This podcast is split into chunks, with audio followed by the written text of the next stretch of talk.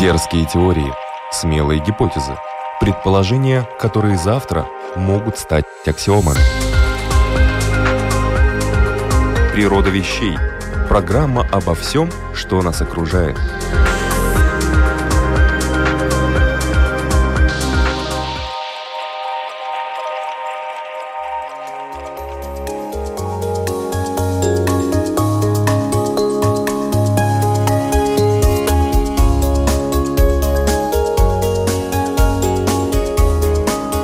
Приветствую вас, любители узнавать новое об уже известном. Программа «Природа вещей» и ее ведущая Людмила Вавинска сегодня вместе с вами отправляются в мир минералов.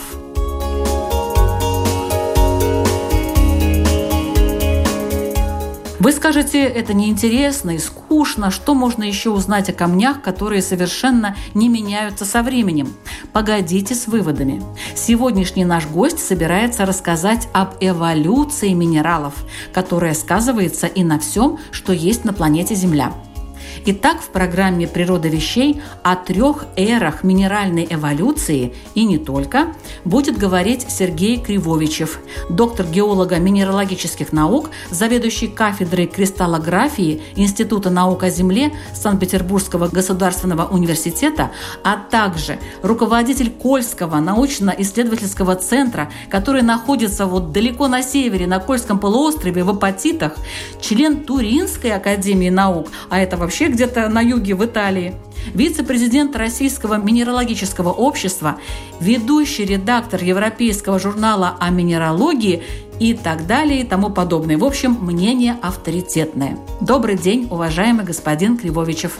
Здравствуйте, Людмила.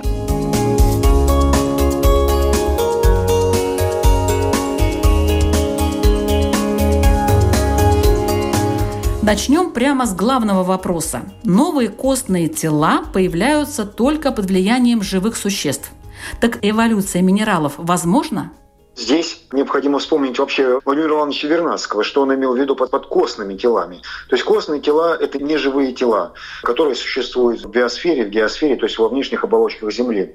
И здесь нужно сказать, что образование новых минералов происходит и сейчас. То есть образование новых костных тел и не только при влиянии живых существ. Это очень важно, потому что, скажем, вот, например, на Камчатке вулкан Толбачик, который извергался в семьдесят пятом — семьдесят шестом году и потом в две тысячи тринадцатом году, и вот сейчас он остывает, и выделяются вулканические газы, и на поверхности, где вулканические газы подходят близко к поверхности, так называемых фумаролах, таких трубках, происходит образование новых минералов. Так что новые костные тела, то есть неживые тела, происходят не только под влиянием живых существ, но и образуются сейчас и в процессах исключительно геологических, то есть там, где живые существа, и в частности человек, не оказывают никакого влияния. А на главный вопрос, эволюция минералов возможна, пока я только спрашиваю, да или нет. Действительно, мы привыкли, когда мы говорим об эволюции, иметь в виду прежде всего биологическую эволюцию. Но на самом деле, конечно, эволюционирует и Вселенная от момента Большого взрыва, эволюционирует и наша планета Земля, эволюционирует и ее составляющие, то есть горные породы и минералы. На самом деле, вот если опять мы вспомним Владимира Ивановича Вернадского, то он считал, что эволюция минералов невозможна в том виде, который она имеет для биологических существ, то есть для живого мира. Но здесь речь идет о другой эволюции. То есть эволюция, минеральная эволюция, ее механизмы, они несколько другие.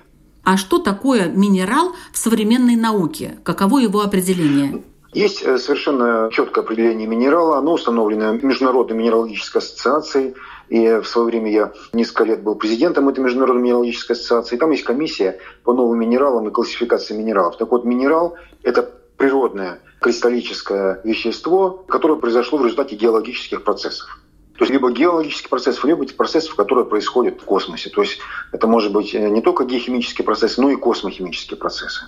Если минералы могут эволюционировать, то как это происходит? Здесь речь идет о немножко других механизмах эволюции. Здесь не надо себе представлять, что минералы, значит, сначала зародились в морях, потом вышли на сушу, и, значит, вот так с палочкой дальше, значит, пошли, и постепенно у них отрастали ручки и ножки, крылышки у некоторых. Нет, конечно, здесь речь идет о процессах образования новых минеральных веществ, ну, в истории Земли, то есть ту историю, которую мы можем, в принципе, наблюдать. Здесь, конечно, дело касается не только Земли, но и, скажем, мы можем смотреть, что и в космосе происходило, по крайней мере, в пределах Солнечной системы, изучая метеоритное вещество.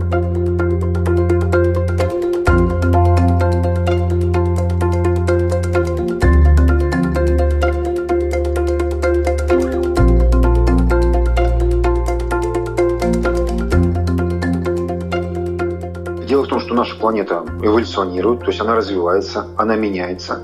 И в процессе вот этих изменений происходит то, что называется дифференциация вещества. То есть если первоначально, ну так, если можно себе примерно представить, представьте себе смесь самых разных зерен. Пшеница, ячмень, пшено и так далее. И вот постепенно происходит процесс разделения. То есть, вот, например, в результате каких-то особенных процессов природных происходит, скажем, пшено отделяется от смеси пшеницы, там, ячменя там, и так далее.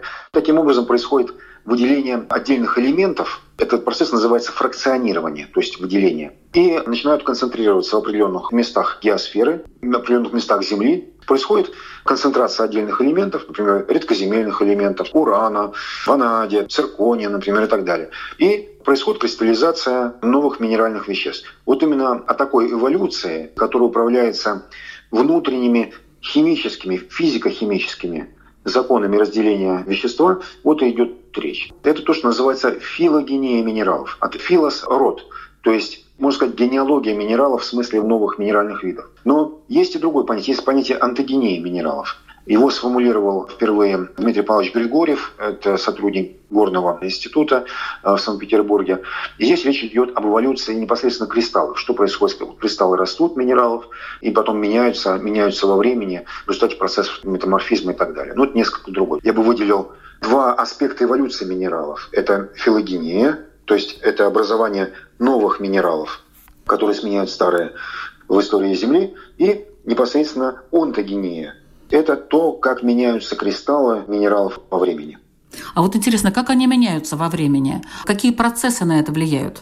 На это процессы могут влиять самые различные. Например, при высоких температурах из магмы, из магматического расплава закристаллизовался, например, кристалл полевого шпата. И вот температура понижается, этот кристалл тоже претерпевает определенные изменения, а дальше в процессе геологического времени, это могут быть миллионы, десятки миллионов, сотни миллионов лет, происходит то, что называется процессом внутренней диффузии. Например, алюминий и кремний потихонечку меняются местами. Это процессы, которые идут за колоссальное число продолжения времени. И, например, из первичного калиевого полевого шпата санидина у вас этот кристалл превращается в ортоклаз. Ну, вот такие вот процессы как бы диффузии в твердом теле. Это только один из вариантов. А возможно что еще? Возможно еще, например, вторичный разогрев. Если, например, порода, в которой закристаллизовался минерал, в результате геологических процессов погружается на большие глубины, и там подвергается тому, что называется действию метаморфизма, подвергается влиянию давления и температуры. При этом кристалл веществ одного вещества может полностью замещаться кристаллом другого вещества. То есть может происходить фазовые переходы, когда одна кристаллическая модификация может сменять другую. Вот, например, был кристалл кварца, вдруг прилетел метеорит из космоса и за всей силы ударил по этому кристаллу кварца. В результате воздействие колоссальной температуры, колоссальных давлений, этот кристалл с кварца перешел из кварца в стишавит. Это высокобарическая полиморфная модификация кремнезиома, то есть си о два. То есть у кварца и у стишавита один и тот же состав си о два. То есть на один атом кремния приходится два атома кислорода. Так вот, что происходит под таким воздействием высоких давлений? Происходит перестройка кристаллической структуры, и атомы, атомы кремния и кислорода меняют свое положение, и происходит преобразование одного минерала в другой. Потому что минерал, я напоминаю, это природное вещество с определенной кристаллической структурой. Так вот, химически одного и того же вещества могут быть разные кристаллические структуры, и тогда это будут разные минералы. Вот есть кварц, который мы все хорошо знаем, а есть минерал стишавит. Это тот же самый состав, как у кварца, но другая кристаллическая структура. То есть атомы в пространстве располагаются по-другому. Я могу даже привести пример, допустим, графит и алмаз. Абсолютно верно. Так что действительно минералы могут развиваться и под воздействием вот, изменения геологической обстановки, термодинамической обстановки, то есть под воздействием температуры и давления, может происходить преобразование одного минерала в другой. Природа вещей. От малых до самых больших, от известных до самых загадочных, от простых до самых сложных. В подкасте и на Латвийском радио четыре.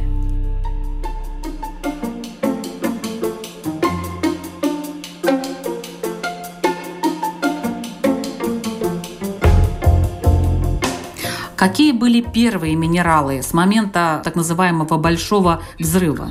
Вообще, на самом деле, здесь Конечно, от Большого взрыва до образования первых минералов прошло примерно десять миллиардов лет. То есть первые минералы – это те минералы, которые образовывались в туманностях, которые произошли в результате взрывов сверхновых. То есть это пылевидные такие частицы, темные, которые скитались в необъятных просторах космоса. Ну и вот, конечно, мы не можем с достоверностью точно определить, какие минералы были в тот период, то есть до того, как еще произошла конденсация, то есть когда начало вещество собираться и начали образовываться вот эти вот туманности, из которых потом возникла планетная система. Но примерно такой список есть, он составляет одиннадцать-двенадцать минералов. Из них первый минерал, ну как раз это были упомянутые уже вами алмаз и графит. Вот это минерал марисанид, это карбид кремния, это такие минералы, как корунд, например. Корунд мы хорошо знаем, сапфир, рубин, это, собственно говоря, разновидности корунда.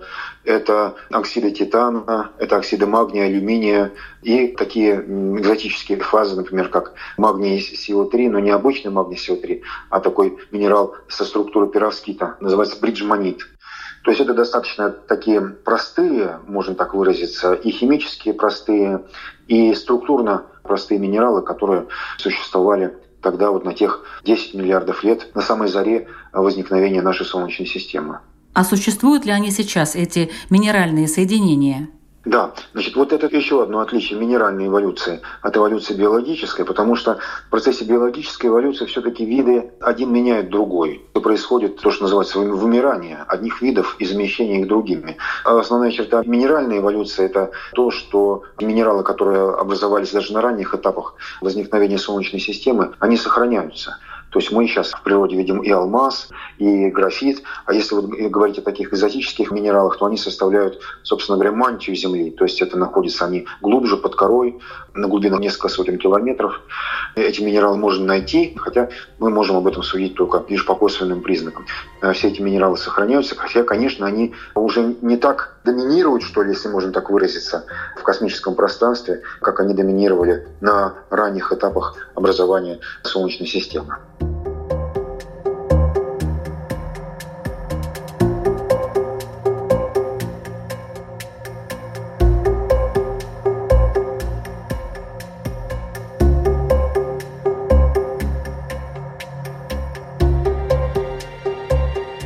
Существует три эры минеральной эволюции. Расскажите, пожалуйста, о них. Концепция, которая была предложена американским минералогом и кристаллографом Робертом Хейзеном, иностранным членом Российской академии наук.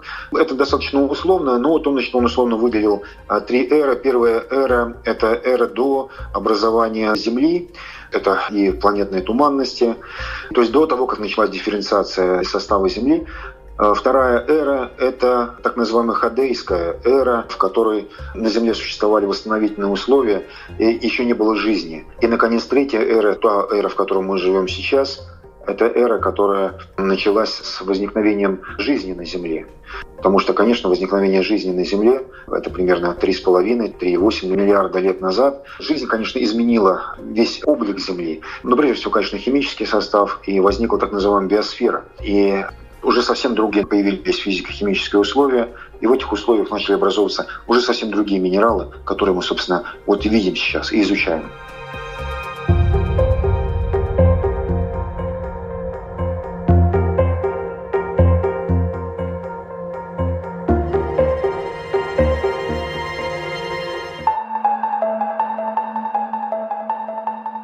Появление биологической жизни на Земле, насколько хорошо или плохо это для минералов? И в какую сторону они, ну, скажем так, в кавычках, начали развиваться? То есть чего стало больше, чего стало меньше? При появлении жизни, прежде всего, изменился состав атмосферы, и в атмосфере стало больше кислорода. Произошло так называемое великое окислительное событие, когда атмосфера стала обогащена кислородом, и стали образовываться минералы, основой которых являются, прежде всего, атомы кислорода. То есть это вот тот минеральный мир, которым мы знаем его сейчас. То есть было ли хорошо для образования минералов возникновения жизни? Да, было хорошо, потому что был дан толчок к появлению совершенно нового, удивительного разнообразия минерального мира. То есть стали образовываться минералы, образование которых вот до появления жизни было просто невозможно. И вот в частности вот Роберт Хейзен говорит, что примерно шестьдесят процентов минерального мира, которого мы знаем сегодня, оно произошло именно благодаря появлению живых организмов и началу биологической эволюции. А, например, какие? Речь идет прежде всего, конечно, о карбонатных минералах, фосфатных минералах. И, кстати, между прочим, вот удивительно, есть такой даже термин коэволюция минерального мира и биологического мира. Дело в том, что развитие биологического мира было бы невозможно без минералов. Мы прекрасно знаем, что, например, и панцири у многих организмов, и раковины, то есть самые первые беспозвоночные организмы. Для их, для их постройки этих нужны были и силикаты, и карбонаты, и фосфаты. То есть развитие биологического мира было бы невозможно без развития мира минерального, поэтому говорят о коэволюции. То есть они эволюционировали вместе. Ну и сейчас мы знаем много так называемых органических минералов. Ну, в частности, вот я тоже некоторые из них исследовал. То есть это те минералы, которые образовались непосредственно в результате деятельности живых существ, но без участия человека. Вот вообще надо сказать, что минерал не допускает участия человека. То есть те вещества, которые образуются при участии человека, так или иначе, их нельзя назвать минералами. Мы можем назвать их техногенными фазами, техногенными веществами, но они не являются минералами. Сейчас все больше и больше открывают так называемых органических минералов. Это, например, оксалаты, уксусной кислоты, соединение э, щавелевой кислоты. Вот такие интересные минералы. На самом деле образование минералов происходит и в нашем организме, но это скорее патологические процессы. Это вот камнеобразование, это и камни и, и желчи, которые образуются, камни, которые образуются в почках, ну и другие минералы. То есть непосредственно сейчас в нашем организме происходит образование минералов в организме каждого из нас.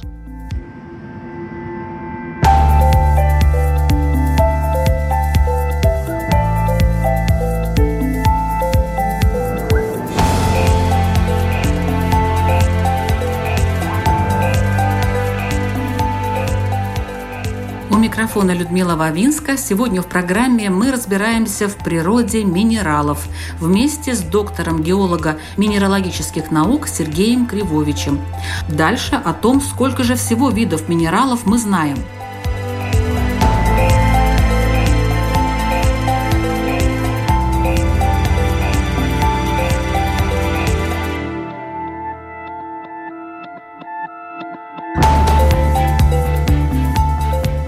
Сколько сейчас известно минералов? Сейчас порядка пять тысяч семьсот известно различных минеральных видов. Занимается установлением этих минеральных видов та комиссия Международной минералогической ассоциации. Но вот по такому стечению обстоятельств членом этой комиссии является мой отец, который тоже является минералогом. И есть список признанных мировым сообществом минеральных видов, то есть вот эта Международная минералогическая ассоциация, в ней находятся представители всех минералогических обществ всех стран мира, и они рассматривают заявки на открытие новых минералов и голосуют, отдельно голосуют по минералам, то есть это новый минерал или не новый минерал, и голосуют по названию минералов. Так вот, сейчас примерно пять тысяч семьсот различных минеральных видов, и количество их постоянно увеличивается. А по каким параметрам оценивают вот минерал, не минерал? То есть есть же какие-то определенные признаки? Совершенно верно. Для того, чтобы вот утвердить новый минерал, ну, чтобы открыть новый минерал, нужно собрать целый ряд о нем данных. То есть нужно его как следует изучить и собрать его характеристик. В частности, нужно, чтобы был новый химический состав. Если химический состав уже известен, чтобы была новая кристаллическая структура, нужно изучить его оптические свойства, нужно описать морфологию его кристаллов, то, как выглядят кристаллы, определить, например, твердость минерала, определить его плотность и изучить многие некоторые другие свойства, например, показать или преломления. Но вот основным является, вот нужно изучить химический состав и кристаллическую структуру. То есть как атомы различных химических элементов расположены в пространстве друг относительно друга. Для этого существует специальный так называемый чек-лист. То есть это вот некоторая форма, которую нужно заполнить подробно, ввести туда определенные численные характеристики и отослать их председателю комиссии по новым минералам, классификации минералов. Сейчас это японский ученый Рицуэ Мияваки, японский минералог, и послать ему по электронной почте. После этого составляется меморандум, который рассылается по членам комиссии международным, в частности, вот в России, это мой отец, и они голосуют отдельно по минералу, то есть является ли само вещество новым, минеральное вещество, и по названию минералов. Так это происходит, обычно это занимает два-три месяца. В частности, вот мы ожидаем через два-три дня получить ответ из комиссии по новым минералам по открытию одного минерала нового, который мы нашли в Якутии. А что это за минерал? Это не секрет? Можете сказать? Это не секрет, это фосфат, фосфат марганца с новым химическим составом, который, кстати, был найден, между прочим, в очень интересном месте. Это месторождение Кистер лаворудное месторождение в Якутии. Чем оно известно? Это тем, что там в советское время находились лагеря. В частности, один из этих лагерей, как раз вот там Кистерский лагерь, описывает Варлам Шаламов в своих колымских рассказах. Я там, к сожалению, не был, там были мои коллеги, которые собирали этот материал. Говорят, совершенно, конечно, жуткое место. Вот эти вот развалины старые вот этих лагерей, вышки покосившиеся. Поэтому там и был лагерь, потому что там было месторождение лаворудное, добывалось оно, ну и, конечно, там много полегло там невинных людей на разработке этого месторождения в свое время.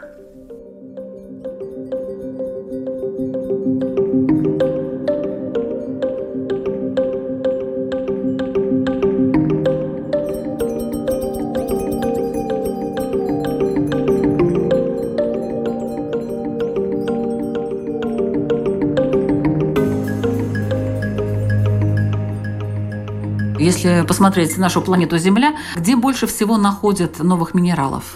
Пока вот на сегодняшний день рекордсменом является Кольский полуостров, на котором я имею честь работать. Здесь совершенно уникальные находятся так называемые щелочные массивы. Это и Хибинский щелочной массив, это Лавозеро, это Ковдорский ультраосновной массив. Но есть также другие менее изученные точки. И сейчас количество минералов, наверное, больше всего их именно на Кольском полуострове. Ну, это если брать суммарно по всем месторождениям. Ну, и сейчас Кольский полуостров догоняет Камчатка. Там на Толбачинских вулканических полях происходит образование фумарол, то есть это такие как бы каналы или трубки из земли, через которые идут вулканические газы, и сталкиваясь с атмосферой, из этих газов образуются минералы, и вот исследование этих минералов, оно тоже совершенно удивительно, оказывается, минералы, которые были раньше неизвестны. И вот очень может быть, что в ближайшее время вот эти толбачинские, Толбачик и Камчатка, полуостров Камчатка, они догонят Кольский полуостров. Но надо сказать, что на карте Земли вообще много таких очень интересных точек. В частности, это Лангбанский массив, это в Швеции. И, например, Цумеб, это Намибия в Африке, это Мон-Сант-Илер, это Квебек в Канаде. Ну вот есть такие действительно точки, которые совершенно удивительны в отношении разнообразия минералов. Что их отличает, интересно? Откуда вообще появляются новые виды минералов? Они появляются в результате геохимических процессов. Как я сказал, это вот особенные такие удивительные места, где происходит концентрация элементов, которые достаточно необычные, или, скажем, образование условий, которые достаточно необычные. Большое разнообразие химических элементов. Этим, кстати, как раз характеризуются вот именно щелочные массивы, где на поверхность изливались магмы, которые уже несколько раз фракционировали. То есть там набирается все время разное и разное количество элементов. И вот там, где происходит кристаллизация этих магм, то есть есть даже понятие эволюции, магматическая эволюция. И вот происходит накопление вот таких вот редких элементов. И там, где начинается процесс минералообразования, например, начинают кристаллизоваться это такие магмы, вот происходит образование вот этих уникальных минералогических клондайков, если можно так выразиться. То есть это те места, которые особенно богаты различными минеральными видами. Сейчас происходит образование новых минералов вот на толбачинских фумаролах на Камчатке. Тоже совершенно уникальные геохимические обстановки, в которых уникальные условия, которые раньше не встречались на поверхности Земли. И именно вот в таких местах удивительных происходит накопление этих редких элементов и образование редких минералов. Природа вещей. От малых до самых больших, от известных до самых загадочных, от простых до самых сложных. В подкасте и на Латвийском радио четыре.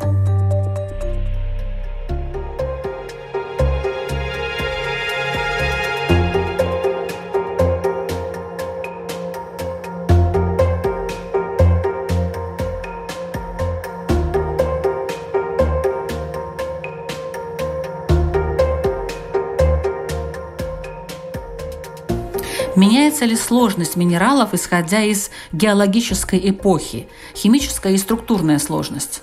Понятие сложности, структурной и химической сложности минералов – это в некотором степени, так сказать, мой такой конек. Может быть, это будет нескромно, но я хотел бы сказать, что именно мне как-то посчастливилось ввести это понятие в минералогию, в кристаллографию, причем ввести на количественном уровне. И, конечно, был серьезный вопрос, как оценивать сложность минерала, химическую сложность, структурную сложность.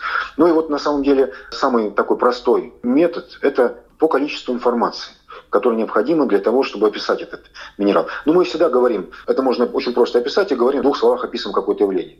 По что-то другое мы говорим, нет, вы знаете, это сложно. и начинаем описывать это явление, и нам требуется гораздо больше времени, гораздо больше слов. То есть нам требуется гораздо больше информации, чтобы описать сложное явление. Тогда как простое явление, оно описывается достаточно простыми словами, то есть немногим количеством информации. Ну, примерно то же самое, я так немножко, конечно, примитивизирую, есть и вот для минералов. То есть сложные минералы – это те минералы, которые содержат больше информации, чем простые минералы.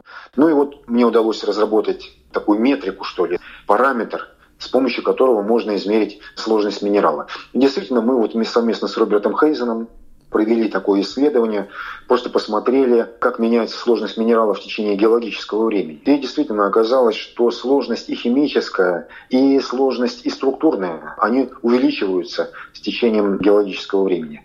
И как бы основным драйвером этого процесса, то есть основной как бы движущей силой этого процесса, является процесс химической дифференциации. То есть вот разделение, разделение первоначальной такой однородной смеси разных элементов, все больше и больше происходит разделение их на разные элементы. То есть минеральный мир становится сложнее или проще? Минеральный мир становится сложнее с течением геологического времени, но и надо сказать, что и жизнь здесь тоже вносит свои поправки, и жизнь в смысле явления, то есть живые вещества, живые организмы тоже вносят свои поправки. На самом деле это параметр, метод изучения сложности, который нам удалось применить к минералам, его можно применить и к живым веществам. Так вот, оказывается, что уровни сложности неживых систем, то есть минералов, и живых систем, например, одноклеточных организмов, они различаются на несколько порядков, в связи с чем весьма маловероятно, что минералы послужили стартом для возникновения жизни. Были такие теории в истории минералогии, в двадцатом веке в частности, которые говорили о том, что жизнь произошла от минералов. Это наша методика вот оценки сложности, она показывает, нет, что это не так, что жизнь не могла перенять как бы свои механизмы от минералов, в частности, механизм биологической эволюции, то есть развитие живых существ, оно коренным образом отличается от механизмов минеральной эволюции, то есть эволюции неживых, неживых веществ. Ну а как же тогда с теорией возникновения жизни на Земле? Что же тогда делать? Как минералог вы вот что можете подсказать нашим ученым, которые бьются над этой проблемой до сих пор? Никто до сих пор не решил проблему происхождения жизни. Вот тот принцип, который сформулировал в свое время Владимир Иванович Вернадский, как принцип Реди – «живое только от живого». Мы никогда ни в одной геологической эпохе не видим следов абиогенеза, то есть образования живого из неживого. Значит, какой здесь может быть отсюда вывод? Возникновение жизни нужно искать не в механизмах минеральной эволюции или в механизмах развития минерального вещества, а в других. То есть здесь, видимо, речь идет о биологическом веществе, об органическом веществе.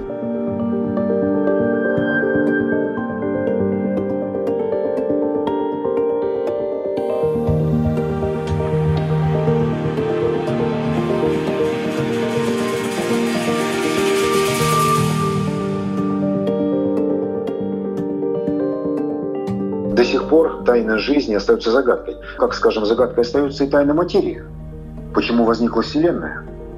И когда она возникла? И почему произошел Большой взрыв? Ведь возникла Вселенная, возникло и время. Поэтому нельзя говорить, что было до Большого взрыва, потому что не было времени. И вот эти тайны, есть даже такая теория о трех больших взрывах. Три больших взрыва – это возникновение материи, Большой взрыв непосредственно Биг Бэнг, вот такой космологический взрыв – это возникновение жизни и возникновение сознания. Дело в том, что нет иных ступеней от одного уровня организации материи к другому уровню организации материи. До сих пор это остается тайной. Нам тоже эту тайну не разрешить. А какие, вы знаете, самые сложные минералы, которые известны нашим ученым, которые есть на Земле? Я могу вам перечислить три самых сложных минерала. Самый сложный минерал – это минерал Юингит, названный в честь профессора Станфордского университета родного Юинга. Надо сказать, большого нашего друга, лауреата Ломоносовской премии Российской академии наук. Это минерал тоже очень интересный, удивительный. Он обнаружен в Яхимове. Иоахимшталь – это на границе Чехии и Германии. Это то место, откуда произошел первый советский уран. То есть там были шахты в послевоенное время, в которых добывался уран. Так вот, сейчас на стенах этих горных выработок, то есть сейчас эти шахты заброшены, туда не пускают, они законсервированы, но на стенах этих горных выработок, на этих шахтах, происходят вторичные процессы и образуются новые урановые минералы. И вот наш хороший друг и коллега Якуб Лашил из Праги, он как раз занимается изучением этих минералов совместно с нашими тоже американскими коллегами. И вот ему удалось найти очень интересный минерал, урановый минерал, карбонат урана, кальция и магния, который был назван юингитом. Он э, самый большой по сложности, у него двадцать четыре тысячи бита информации на ячейку. А второй минерал по сложности – это минерал марисанид, найденный в зонах окисления, тоже, кстати, ураново-ванадиевых месторождений в штате Колорадо. Вернее, даже не в самом штате Колорадо, а прямо вот на границе между, между Колорадо и Ютой. Это очень интересный минерал, который содержит кластеры из атомов ванадия и кислорода, такие, в, виде, в виде таких интересных звезд. И вот эти кластеры определенным образом там упаковываются в пространстве и образуют вот этот минерал. Но и вот и третий минерал – это минерал Ильмаил. Это минерал с Кольского полуострова. Не так давно нам удалось расшифровать его кристаллическую структуру.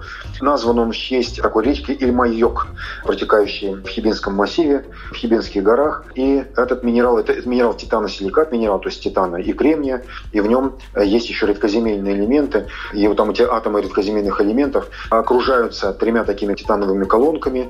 И вокруг них обрастают как бы такие, можно сказать, кремний-кислородные, кремний-кислородные радикалы. Вот эти три минерала являются наиболее более сложными, они представляют из себя вот как бы два таких удивительных возможностей геохимических обстановок, в которых происходит минералообразование. Это зона окисления, низкотемпературная зона окисления рудных месторождений, и это вот гидротермальные жилы в щелочных породах. Это вот как раз ильмаокит, который был найден здесь, на Кольском полуострове.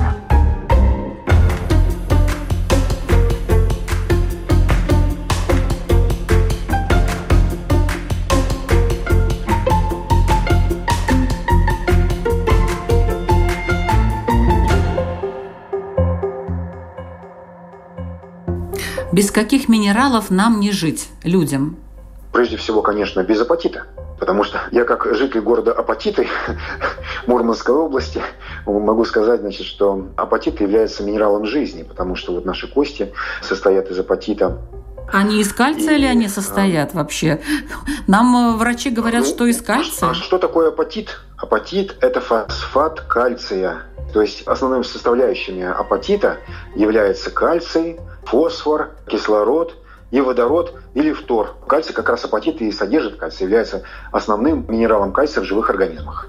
Только без апатита или есть еще какие-то минералы, которые нам нужны? На самом деле нам уже хорошо знать, что нам нужны очень многие микроэлементы, и железо нам тоже нужно, поэтому, конечно, нам минералы нужны самые разнообразные, даже селен, вот такой вот элемент уникальный, и то он нужен нашему организму, хотя и в небольших количествах, так называемых микроэлементных количествах. Но вот основные минералы жизни – это, конечно, кальций, кальций С О три, органит и апатит. Ну, апатит, конечно, главнее. Без минералогии нам не обойтись, короче говоря. Мы должны знать, из чего мы состоим. Да, минералы везде вокруг нас. Они нас окружают, мы по ним ходим. Все технологии современные, они были бы невозможны без минералогии, потому что источником всех элементов, вещества, из которого состоят наши там, смартфоны и так далее, конечно, являются минералы. Но я, конечно, говорю сейчас про высокотехнологичное устройство, где нужны и редкоземельные элементы. А что такое редкоземельные элементы? Они находятся в виде минералов в природе. Поэтому минералогию нужно знать, и изучать и ценить.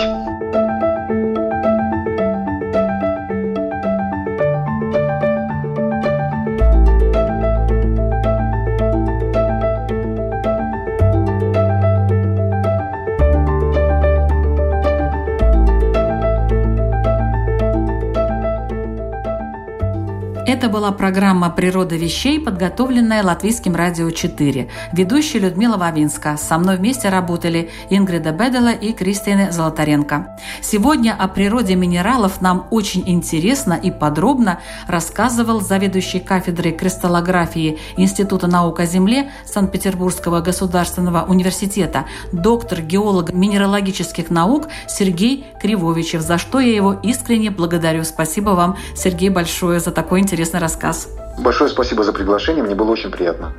Что еще вы можете послушать на страничке Латвийского радио четыре и в подкастах? о картографии и геоинформатике, о космохимии и числах Фибоначчи, о математическом моделировании эпидемий и эпигенетике. Все эти выпуски вы можете найти на эл эр четыре точка эл ви и в подкастах под общим названием «Природа вещей». Слушайте, ставьте лайки, ищите и изучайте новое, а мы вам в этом поможем. Присоединяйтесь!